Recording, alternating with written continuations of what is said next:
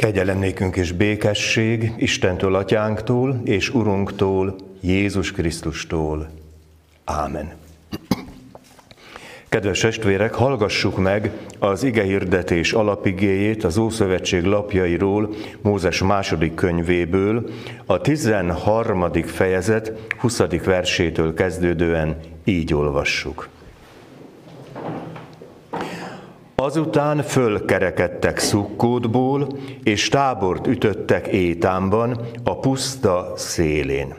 Az úr pedig előttük ment nappal felhő oszlopban, hogy vezesse őket az úton, éjjel meg tűz oszlopban, hogy világítson nekik, és éjjel-nappal mehessenek.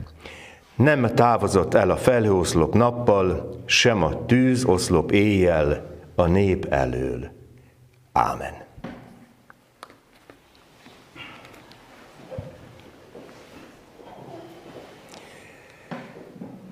Kedves testvérek, a beköszöntőben mondtam, hogy jubiláte vasárnapja van, azaz örvendez Istennek egész föld. Ez a Zsoltárves adja meg az alaphangját ennek a mai ünnepünknek, és aztán keresem, kutatom, hogy milyen örömről beszél összességében a Szentírás. És most nagyon messziről indítok, magunk felől. Aztán majd visszaérünk a Bibliához is. Az én kérdésem az az, hogy hányszor éltük át azt, hogy nagyon okosan, nagyon jól kitervelt terveinket keresztbe húzta valami, valaki, a helyzetek, Jóisten ki tudja. És ragyogó ötletek, vagy ragyogónak látszó ötletek hultak a porba. Volt ilyen már? Nyilván, hogy volt. És akkor, akkor az ember nekiáll agyalni, hogy hogy is van ez. Hát én azt gondolom, hogy a magam felől mindent tudok. Egyébként szinte semmit nem tudok. Aztán azt gondolom, hogy a világról annyi mindent tudok, hát nem sokat tudunk.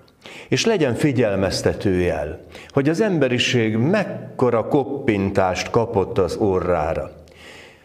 Most már talán ha az utóbbi tíz évet vesszük alapul, volt itt egy gazdasági világválság, volt egy világjárvány, a pandémia, most itt van a, a, a másik nagy válság, háború, és, és minden egyéb, ami ezzel jár, és remeg a világ.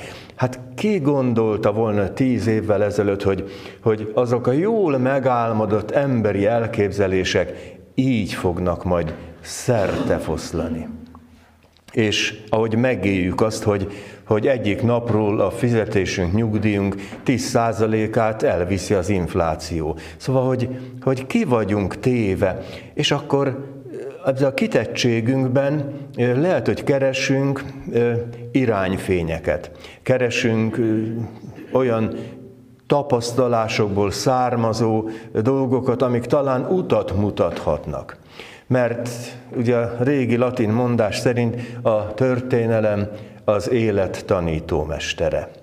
Hát igen, igen, de hogy is van az, hogy, hogy az emberiség mondjuk a kultúr történetét veszem alapul, mennyit tanult a történelemből. És az az érzésem, hogy a modern ember semmivel sem jobb a kőkorszaki harcosnál, csak ő most nem kőbaltával harcol, hanem precíziós fegyverekkel. Hogy az indulataiban, gondolataiban az ember végül is konstans, mindig ugyanaz. Vannak örömök, vannak vágyak, vannak bánatok, vannak keserűségek, és azt kell mondanom, hogy itt vagyunk kiszolgáltatva.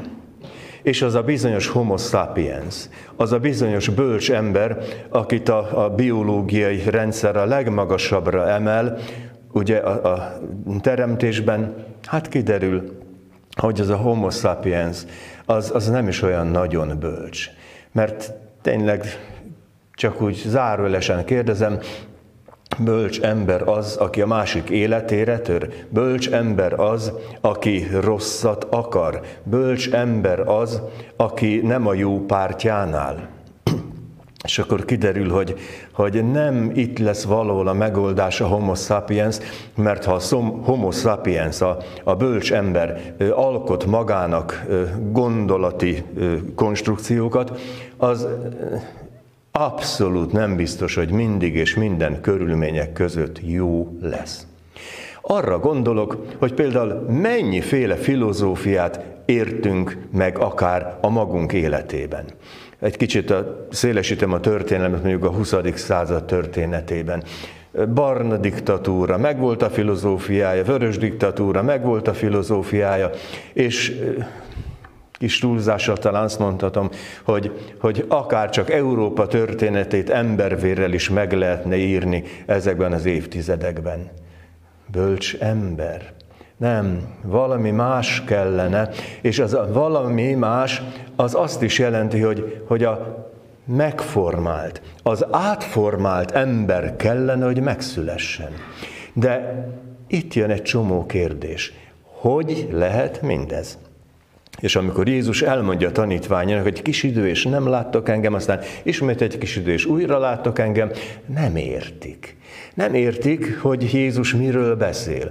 Beszél a, a, a haláláról, aztán a föltámadásáról, beszél majd a visszajöttéről, és azt mondja, hogy, hogy a világban nyomorúságotok lesz, a világ örülti, meg szenvedni fogtok. Hát persze, mert senki, még az Úr Jézus se ígéri meg azt a követőinek, hogy aki a nyomába szegődik, az mindig az élet napos oldalán fog sétálgatni. Nem, megvannak a terheink, de, de az az érdekes, hogy Jézus úgy beszél magáról, meg a tanítványairól, hogy hogy egy, egy nagyon érdekes kommunikációs helyzet áll elő azt kérdezitek, hogy van kérdésetek? És kiderül, hogy a tanítványok tele vannak kérdésekkel. És igazából azt gondolom, hogy a modern ember pontosan ugyanígy tele van kérdésekkel. Mégpedig valamikor ezek vallási kérdések voltak, de hát ugye az idő változik, és, és a modern ember leginkább már egzisztenciális kérdéseket tesz föl magának. Mi lesz velem? Kórházba kerülök, megbetegedtem. Mi lesz velem, hogy inog a székem a, a, a munkahelyen, hogy lehet, hogy munkanélküliség lesz, lehet, hogy az üzletem becsődül. Szóval tel is tele vagyunk kérdésekkel, és, és várjuk azt, hogy valaki mondja meg. És ki fogja megmondani? A filozófusok, hát nem nagyon sokat mondtak. Én annyiféle műsort nézek, mert hogy a közéletben tájékozott akarok lenni, és, és azt látom, hogy sok okos ember, tényleg akár egyetemi oktatókig, kutatókig menően, hogy hogyan értelmezik a világot, meg a világ sorát, és oly sokszor azt látom, hogy egymásnak ellent menő módon. Tehát, hogy nincs egy konszenzus, nincs egy, egy nagy egyetértés, hogy, hogy ez a főcsapás iránya. És akkor jönnek a kérdéseink, hogy és akkor nekünk merre kellene menni? Nekünk merre kellene menni közéletben, személyes életben, keresztény életben, és kiderül az, hogy ott lesz valahol igazán jó, ahol az ember nem autonóm, nem öntörvényű akar lenni, hanem el akar fogadni olyan törvényt, ami egyetemes. És itt térünk össze az Ószövetséggel. A 430 évi egyiptomi tartózkodás után, aminek nagy rész aztán már rabszolgaság, Mózes és Isten vezetésével elindul a nép. Elindul a nép, és mennek, már túl vannak a vörös tengeren, és aztán itt hallunk településekről, hol mennek, hogy mennek. Tehát, hogy Istennek van valami logisztikája, hogy erre kell menni. És bocsánat, nem tartottak népszavazást, hogy jobbra menjünk, vagy balra menjünk. Mert Mózesnek volt antennája, és ő, mint fölülről vezetett, azt mondta, hogy erre. Most erre lehet azt mondani, hogy ez egy autokratikus vagy diktatórikus megoldás. Én meg azt mondom, hogy, hogy ez teokratikus. Isten hatalmának engedelmeskedő magatartás. És mit él meg ez a vándorló ö, sereg? Azt éli meg, hogy nappal és éjjel ott van előttük a jel. Felhőoszlop, tűzoszlop, hogy tudjanak mindig menni. Úgy is mondhatom, hogy Isten megadja a jeleket. Persze, a mi jeleink már nem azok a jelek, hogy, hogy megy előttünk a, a fény, meg a, meg a tűz, meg a, meg a felhő. A mi jeleink azok, azok nagyon sokszor kódolt jelek. Mit értek ez alatt? Azt értem ez alatt, hogy, hogy Mózes megkapja majd a Hórep hegyén a tíz parancsolatot. És kérdezem, ez a zsidóknak szóló parancsolat? Is. Keresztényeknek szóló parancsolat? Is. Ez a világnak szóló parancsolat. Az egyetemes civilizáció, ha normálisan akar működni, akkor ezt a tíz törvényt minimálisan meg kell tartania. Ne őj, ne lopj, nem is folytatom tovább.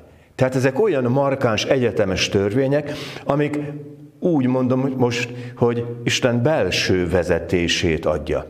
Olvasd el, értsd meg, zárd a szívedbe, és onnantól kezdve egészen sajátságosan az szerint fogsz cselekedni, amit tanultál.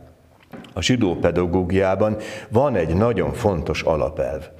Az, amit az utóbbi évtizedekben megpróbáltak kiírtani eh, nálunk, a zsidó alapelv a következő. Minél több memoriter. Bibliai szövegek, eh, be kell vágni gyereknek, már apró kölyök korától kezdve, és tanulják a, a, az írást, és az a logikája ennek, hogy amit megtanultál, ami a tiéd lett, az egy idő után, idő után úgy fog működni, hogy az szerint kezdesz gondolkodni és cselekedni. Nem felhő tűzoszlop, ne lopj. Ja, Megteszem? Ja, hát azért nem, mert én ezt megtanultam. Mert nem bírna el a lelkismeretem, hogy egy doboz gyufát akárhonnan is ellopjak. És, és ez úgy szervesül az emberben. És úgy is mondhatom, hogy, hogy Isten szeme rajtunk van, és vezet bennünket. És oly sokszor ezt jól kell érteni, hogy Luther megfejtette a titkot, és nagyon jól tette, és hogy mondjam, nagyon tartalmas és, és hosszú időre igaz. Azt mondja, hogy Isten kétféle módon kormányozza a világot. Az egyik a Weltliches Regiment, a világi kormányzás, amivel mindent megkapunk, amire szükségünk van, kivéve az üdvösséget. Csak gondoljuk végig. Ugye jelekről beszéltem. Azok, akik autós emberek, jelek szerint megyünk. Sebességhatár, éles kanyar, mindenre van normális esetben utasítás. És hogyha megtartjuk a, a rendet, az, az megtart bennünket is? Nyilván. És aki ezt a rendet megszegi, az ne csodálkozzon, hogy a kanyarban kisodródik, mert helytelenül választotta meg a sebességet, az ne csodálkozzon, hogyha nem tartja a követési távolságot, aztán, aztán összemennek nem folytatom tovább, értjük, ugye? Tehát, hogy rendje van a világnak. És rendje van annak, hogy van rendőrség, katonaság, közigazgatás, egészségügy, katasztrófa védelem, minden. Ez az isteni rend, ami föntartja az ember számára az élhető rendet. Ebben nem kell hinni. Ehhez kell alkalmazkodni. Hogy is mondta Péter apostol levelében? Hogy engedelmeskedjetek mindenkinek. Akár jó, akár gonosz. Lehet, hogy nem értek egyet az adótörvényel, mely kicsit belenyúl a zsebembe, attól még fogok adózni? Fogok adózni. Lehet, hogy nem tetszik ez, meg az, meg amaz, az állam rendjét megtartom? Megtartom. Mert, mert sokkal jobb kint lenni, mint mondjuk tartós állami gondozásban egy büntetés végrehajtási intézetben. Jó megtartani a rendet, mert ez a rend minket is megtart valamilyen módon. És mit mond Luther, hogy Istennek van még másik kormányzása? Van. És azt mondja, ez a Geistliches Regiment, ez a lelki kormányzás. A lelki kormányzás pedig azt jelenti, hogy az igében megkapok mindent, ha én ezt komolyan veszem, magamra alkalmazom, e szerint akarok élni, akkor, akkor nagyon jó dolgom lesz, mert a végén nem csak a rend lesz körülöttem, hanem a lelkemben megértem azt, hogy Jézus meghalt a bűneimért, föltámadt a megigazulásomra. Megértem azt, hogy ebben az üdvösség is benne van. És a kettőt, a kétféle kormányzás nem szabad összetéveszteni. Egy kressz könyvet nem lehet megírni úgy, hogy szeresd a közlekedő társaidat. Ebből káosz lesz. Ezt ne kell szabályozni pontosan, de, de az, hogy, hogy hogy élsz, hogy hogy gondolkozol. És, és az, hogyha egyszer e szerint kezdek gondolkodni, érezni, tenni, cselekedni, dönteni, akkor kiderül, hogy Hát erre nem lehet ráfázni.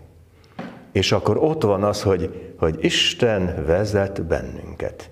Már nem oszlopokkal, füsttel, tűzzel, hanem, hanem a, a, belső fényjel. És Jézus nem véletlenül mondja azt, hogy, hogy örülni fogtok, ám a végén öröm lesz. És a végén az öröm számomra oly sokszor, ugye mögöttem elég hosszú lelkészi pálya van, hogy, hogy hány haldoklóval is volt dolgom és szolgálatom. És az, hogy, hogy nincs az a világi hatalom, kormányzás, amivel lehet vigasztalni. Nincs az a filozófia, amelyik le tudna törölni könnyeket. De, de amikor ilyen mondatokat én ki tudok mondani krízisben lévőnek, bajban lévőnek, vergődőnek, hogy ne félj, mert megváltottalak, neveden szólítottalak, enyém vagy. A Jóisten üzenete ez nem az enyém, én csak tolmács vagyok. Hogy jöjjetek én hozzám mindjárt, akik megfáradtatok, és megterheltettetek, és én nyugalmat adok nektek. Amikor el tudom mondani a vigasztaló szavakat, az Úr az én pásztorom, jó pásztor ő, füves legelőkön terelget. Szóval, hogy jó dolgom van valahol a belső életem szerint is. És ez, bármennyire furcsa, ez ugyan tanulandó, de ez soha nem megtanulható. Én még nem találkoztam olyan tudós teológussal, aki olyat írt volna a tanulmányi kötetei végén, hogy és ezennel befejeztem a Biblia tanulmányozását. Nincs ilyen. Hát ez, ez, ez élethossziglan tartó program. És, és aztán mégis. Ebben az élethossziglan tartó programban részt veszünk mindannyian. És amikor keressük az utunkat, és az a kérdésünk, hogy és akkor most mi lesz? Nem látunk, látunk, visszajössz, nem jössz vissza, mit jelent ez, nem értem. Addig jó, amíg, amíg tudunk kérdezni. Van egy e, nagyszerű e, görög nyelvészkedés. Ezt most megosztom, és mindent meg fogok magyarázni. Ugye van a logosz. A logosz az azt jelenti, hogy szó, tan, ige, tudomány, minden egyéb, és, és egy filozófus azt teszi fel a kérdés, hogy hogyan lesz meg a logosz. Tehát ez, ez a végső eredmény. Azt mondja, hogy dialogoszból, dialógusból beszéljük meg, mert hogyha én egyedül megalkotom a gondolati konstrukciómat, hát az nem biztos, hogy megállja a helyét. És például egy zsidó műsorban hallottam, azt mondják, hogy zsidó pedagógiának egy másik alapelve az, hogy ketten tanulnak minimálisan. Mert hogy vitázni kell, ütköztetni a dolgokat, hogy megtaláljuk a a csiszolt kristályt gondolati értelemben, hogy megtaláljuk azt, ami, amit egyedül nem tudtam volna, de ketten, hárman, négyen, öten, és nem véletlen, hogy egy gyülekezet közössége is ilyen.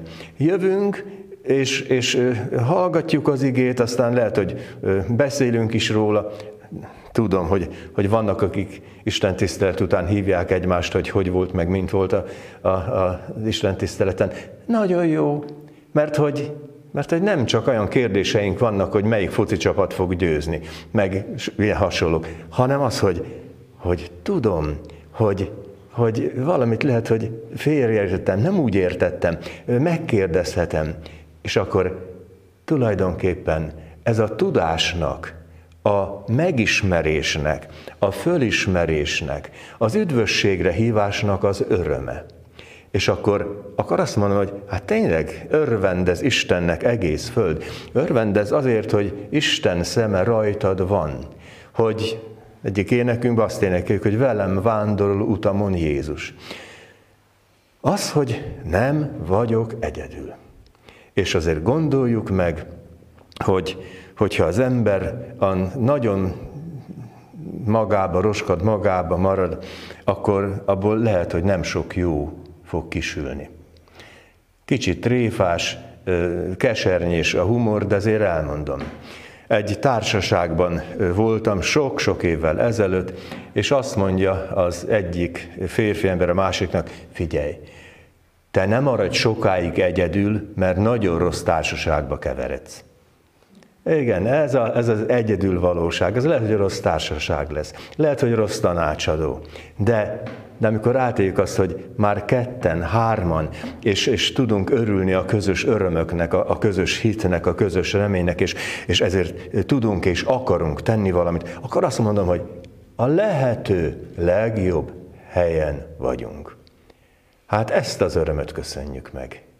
Imádkozzunk. Urunk, köszönjük, hogy a Te lelki vezetésed örömet jelenthet, üdvösséges örömöt, és köszönjük, hogy a világi vezetésed pedig megőrzi a testünket, a társadalom rendjét. Köszönjük, hogy engedelmeskedhetünk szavadnak. Kérünk, vedd el a bűnöket, és a bűnöknek minden következményét. Kérünk, maradj velünk, ígéretet szerint. Ámen.